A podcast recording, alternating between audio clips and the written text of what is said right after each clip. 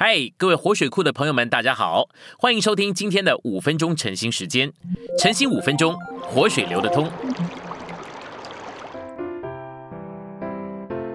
第七周周一，我们今天有三处的经节。第一处的经节是罗马书十四章九节，因此基督死了又活了，为要做死人并活人的主。第二处是马太福音一章一节，耶稣基督大卫的子孙。亚伯拉罕子孙的家谱。第三处是加拉太书三章十四节，为叫亚伯拉罕的福在基督耶稣里可以临到外邦人，使我们借着信可以接受所应许的那灵。我们现在来到信息选读的部分。新约首先用这句话成名福音：你们要悔改，因为诸天的国已经临近了。这指明福音首先不是以生命的方式成名。如约翰福音所指明的，乃是以国度的方式成名；如马太福音所指明的，它的原因乃是在于需要一个国度范围领域，好让神来施行行政，将他那包罗万有的琐事赐给我们。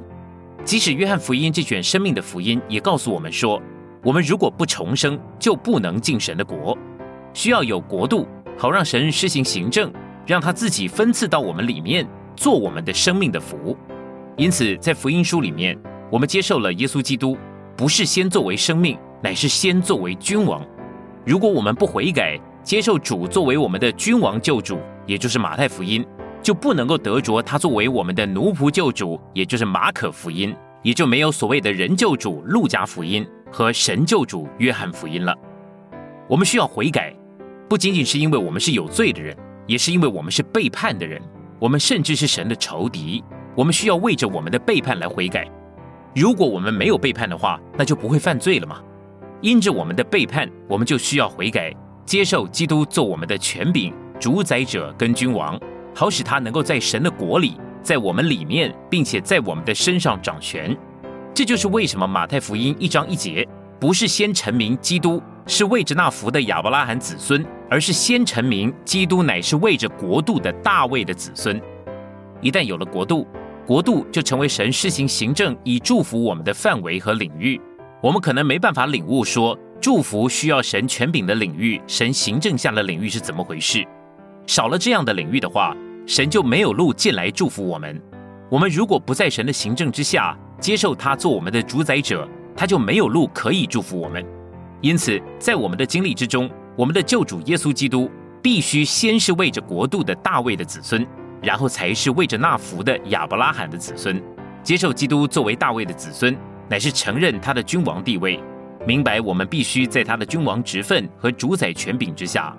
他不仅仅作为一位救主领导我们，他更是作为君王救主领导我们。他对我们如果不是君王的话，就不能够做我们的救主。我们如果不在他的权柄跟行政之下，我们也就不能得救。救恩乃是在于他的行政、他的君王职分之下领导我们。我们如果说哦，主耶稣，我接受你做我的君王，我们就会蒙拯救到极点。我们如果有基督作为大卫的子孙，更大的所罗门，也就会有他作为亚伯拉罕的子孙，也就是真以撒。这个意思是，我们如果有国度，我们也就会有祝福。这是生命之福，就是那经过过程、终极完成、包罗万有之灵的三一神之福。我们许多人可以做见证，借着接受基督做我们的君王。我们就享受了经过过程的三一神来作为我们的福。我们越在主的管制之下，就越享受三一神做我们的福。马太福音二十八章十九节里面说到了信徒乃是被进入了三一神父子灵的名里，这就是对三一神的享受。作为大卫的子孙和亚伯拉罕的子孙，基督将我们带进三一神里。只要我们得着大卫的子孙和亚伯拉罕的子孙，我们就会得着三一神。并且在三一神里，这就是神的国里神圣的福分。今天的晨兴时间，你有什么摸着或感动吗？欢迎在下方留言处留言给我们。如果你喜欢今天的内容，欢迎你们订阅、按赞，并且分享出去哦。天天取用活水库，让你生活不虚度。我们下次再见。